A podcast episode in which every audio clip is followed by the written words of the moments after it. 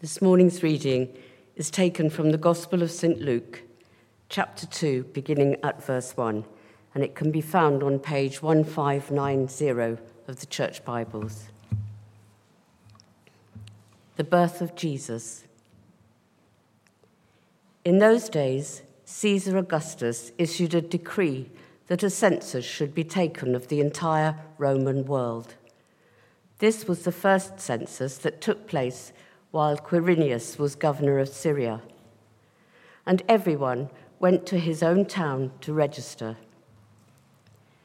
So Joseph also went up from the town of Nazareth in Galilee to Judea, to Bethlehem, the town of David, because he belonged to the house and line of David.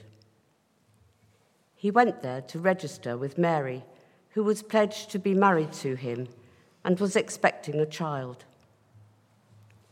While they were there, the time came for the baby to be born, and she gave birth to her firstborn, a son.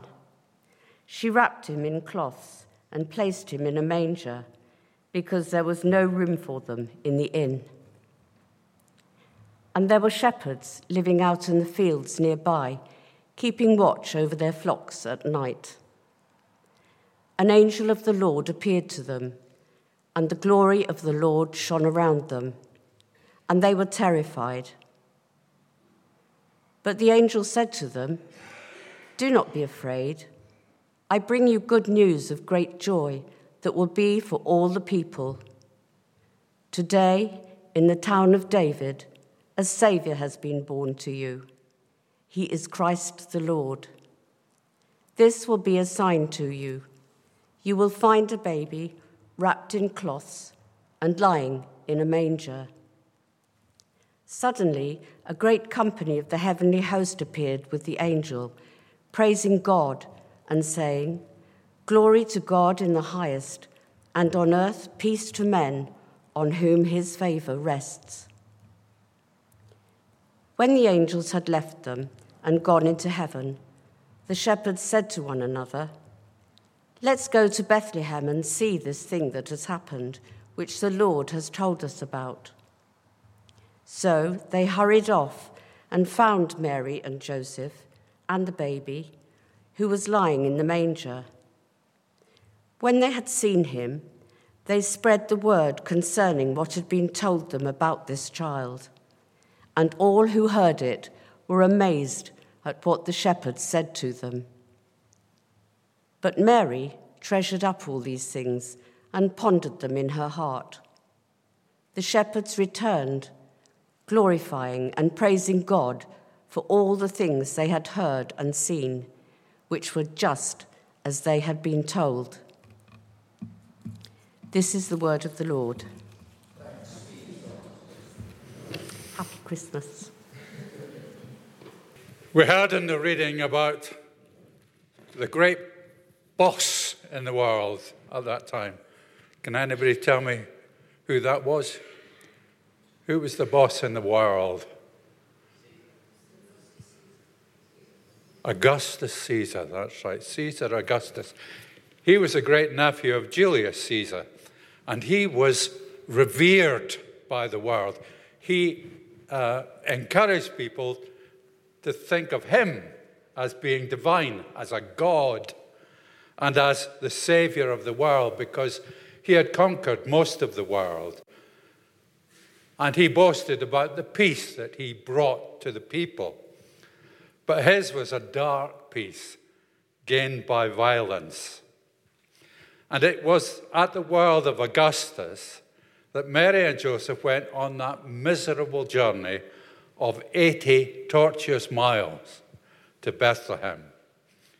In her state of pregnancy, that journey surely would not have taken place except that there was an imperial order that must be obeyed.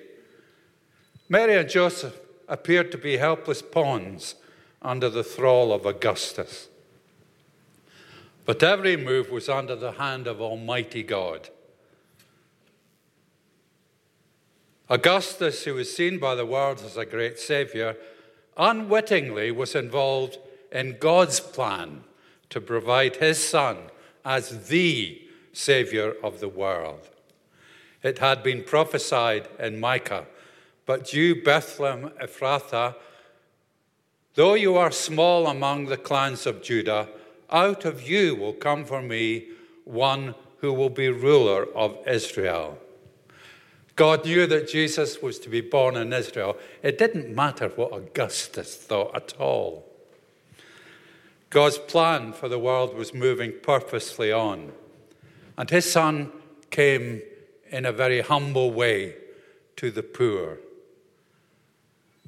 The poet William Blake wrote, My mother groaned, my father wept, into the dangerous world I leapt and it was clearly a leap down, as if the Son of God rose from his splendor, stood poised at the rim of the universe, radiating light, and diving headlong, speeding through the stars to Earth's galaxy, where he plunged into a huddle of animals. Nothing could be lower. God's actions began with the poor and lowly Humbly you came to the earth you created, all for love's sake became poor. Through sweat, pain, blood, and crying entered the real Savior of the world. The one who asked Job, Where were you when I laid the earth's foundation? Now himself lay wrapped in swaddling clothes. Jesus was the Word made flesh. John tells us in the, in the beginning was the Word. Jesus was there at the beginning of creation. And the Word was with God, and the Word was God. He was with God in the beginning. Through him, all things were made.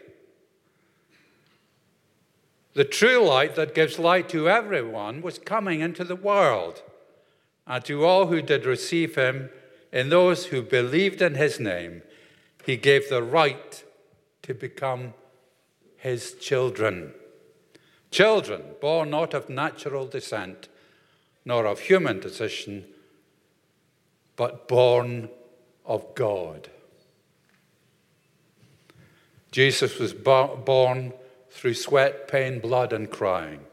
33 years later, Jesus would save the world just as he entered it in sweat, pain, blood, and crying. The first letter of Timothy tells us beyond all question, the mystery from which true godliness springs is great. He appeared in the flesh, was vindicated by the Spirit, was seen by angels, was preached among the nations, was believed on in the world was taken up in glory. Jesus, Emmanuel, God with us, came to those whom God had created in his own image. We can trust in God. We can trust in his promises. And one of the main promises of God was that he would be with the people whom he loves. Jesus, Emmanuel, came to complete the promise of God. The writer to the Hebrews assures us we do not have a high priest who is unable to empathize with our weaknesses, but we have one who has been tempted in every way, just as we are, yet he did not sin. It's a fact, I'm told, that if you have two in tune pianos in the same room and a note is struck on one, the same note will gently respond on the other, though not touched by another person's hand. I'm told this is called sympathetic resonance. Part of God's plan was to create this resonance, a resonance between Himself and us. A prelude to. As the angels sang, this was indeed good news for all the people. God loves us all, each one of us. The book of Job tells us Where were you when I laid the earth's foundation? On what were its footings set, or who laid its cornerstone? While the morning stars sang together and the angel shouted for joy. A hint of what was to come on that first Christmas morning when a great company, which we're told was beyond measure, announced the sunrise from on high. The words were words that often come from the mouth of God and from the mouths of his messengers. Do be afraid. God doesn't want us to be afraid. He wants us to be sure of his love. And the first to hear that good news were the humble and poor. God is not the God of the very special people. He is the God of each one of us. And those shepherds immediately rushed into the presence of the baby to worship him. In our hearts this morning, let us rush to that place. Let us go to that place. See the baby lying there. One of my favorite songs it's, a, it's sung by someone I first saw performing at a conference in Willow Creek Church in Chicago. The guy's name was uh, Lincoln. I've forgotten his name now. anyway, his first name was Lincoln, and he is a brilliant guitarist. I'll remember it before the end, I'll tell you. One of my favorite songs was recorded by him as an instrumental with gentle songs coming in towards the end. And uh, my wife keeps uh, getting on at me, says she wants me to prepare the songs for my funeral. I'm not, I'm not sure she was rushing towards it. But one I would like is by Lincoln Brewster. Because it, it's such a beautiful piece and it's a beautiful song. The song go, goes, this, goes like this Light of the world, you stepped down into darkness, opened my eyes, let me see. Beauty that made this heart adore you, hope of a life spent with you. So here I am to worship, here I am to bow down, here I am to say that you're my God. You're altogether lovely, altogether worthy, altogether wonderful to me. That's what I would like to be think, people to be thinking of when they uh, are at my funeral. Not about me, but about God who is so worthy of our worship. The light that came down and chased the darkness away. Now, this morning, I've got one of my presents with me. Let me see. Anybody got a present with them? I know you have. Oh. I shouldn't have let you see that. It's something to eat. I think I might have something to eat later on, but I've got this. Do you know what that is? It's a torch, a very useful torch. I'm told there's going to be uh, power cuts, possibly, so you'll need a torch. So here I am, ready for the power cuts, ready for the darkness.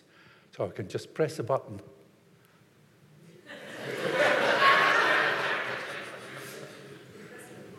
What's wrong with it? Press it at the bottom. It doesn't work now. That's the right button, I'm sure. What's wrong with it? It's created to give light.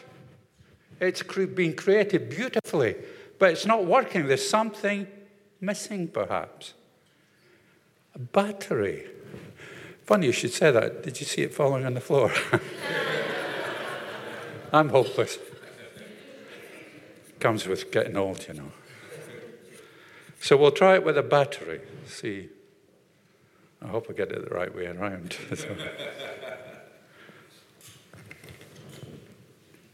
See what difference that makes. Do you think it'll make a big difference? What's your name? Eden. Yeah. Are you sister of Zion? See, I'm clever, I know these things. One of the readings on that video was from Eden and Zion, wasn't it? Yeah. What's your name? Autumn. You were on that too, right? Yeah. Was there not a second part of your name there? Yeah, Autumn Ray. See, I was watching it. Now we'll see if this works now. Who, who thinks it's going to work now?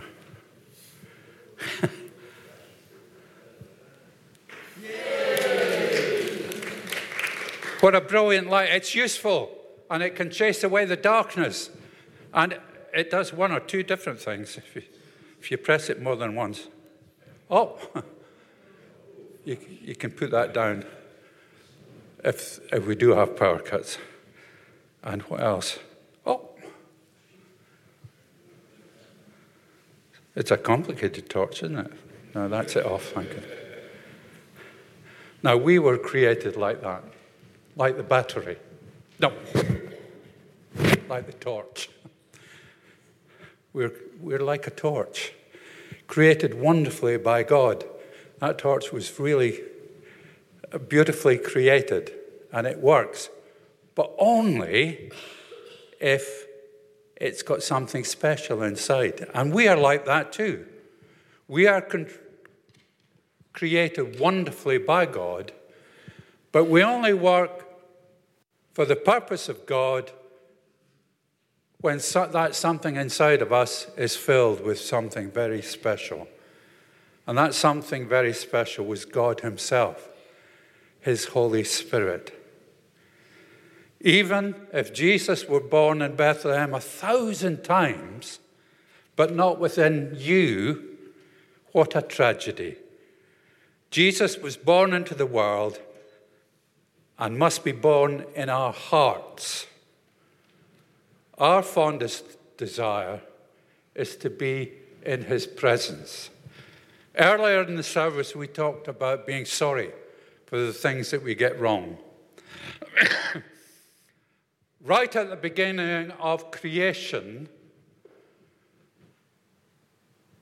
Adam and Eve were with God. They were in His presence.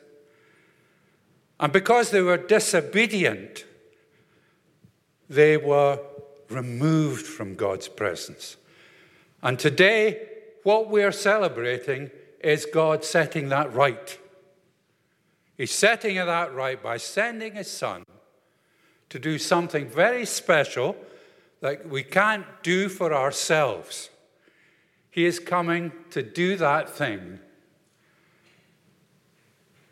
And as I said, after he was born, he lived, and then when he was about 33, he gave his life on the cross so that we might be in God's presence.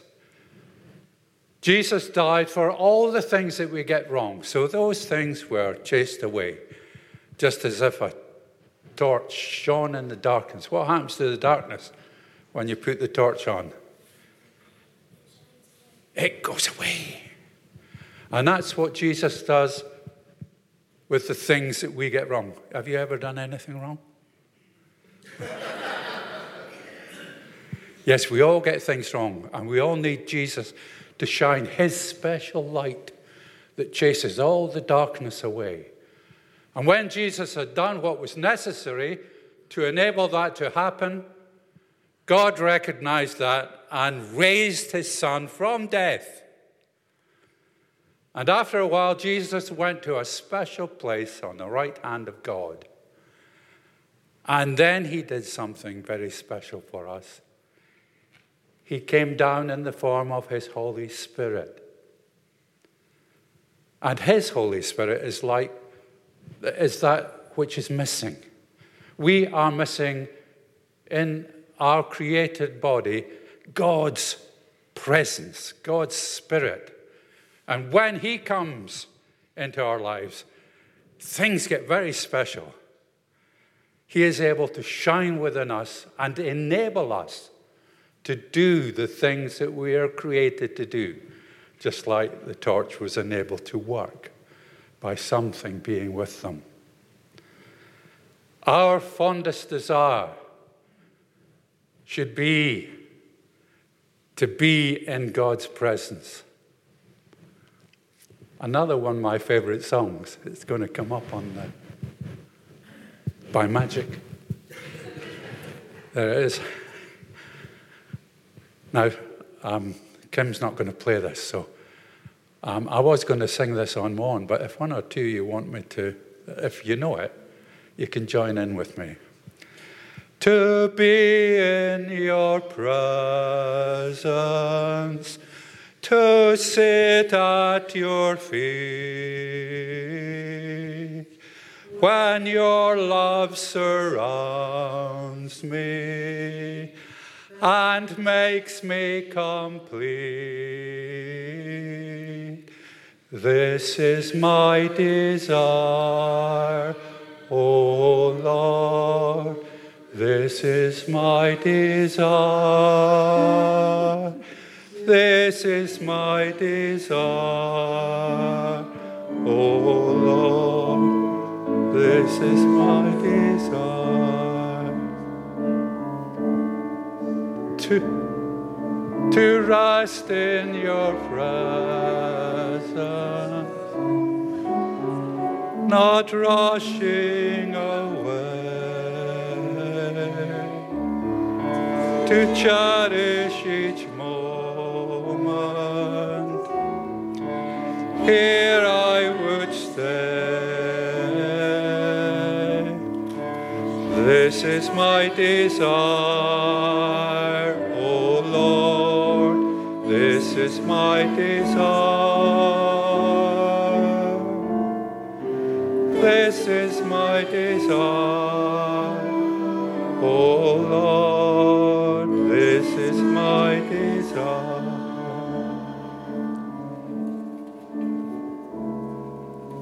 A couple of weeks ago, I did a baptism in this church. And I talked about Jesus' specialness washing us clean. Now, what comes after a baptism in the Church of England after a, a wee while? Confirmation. And I got some words from the confirmation service here. The bishop says to those who are confirmed, let your Holy Spirit rest upon them the spirit of wisdom and understanding, the spirit of counsel and inward strength, the spirit of knowledge and true godliness. Through His Spirit, God gives us all that we need. He gives us the light of understanding, of that resonance with Him. He gives us that understanding. And He enables us, He gives us His power, His presence with us is what we desire.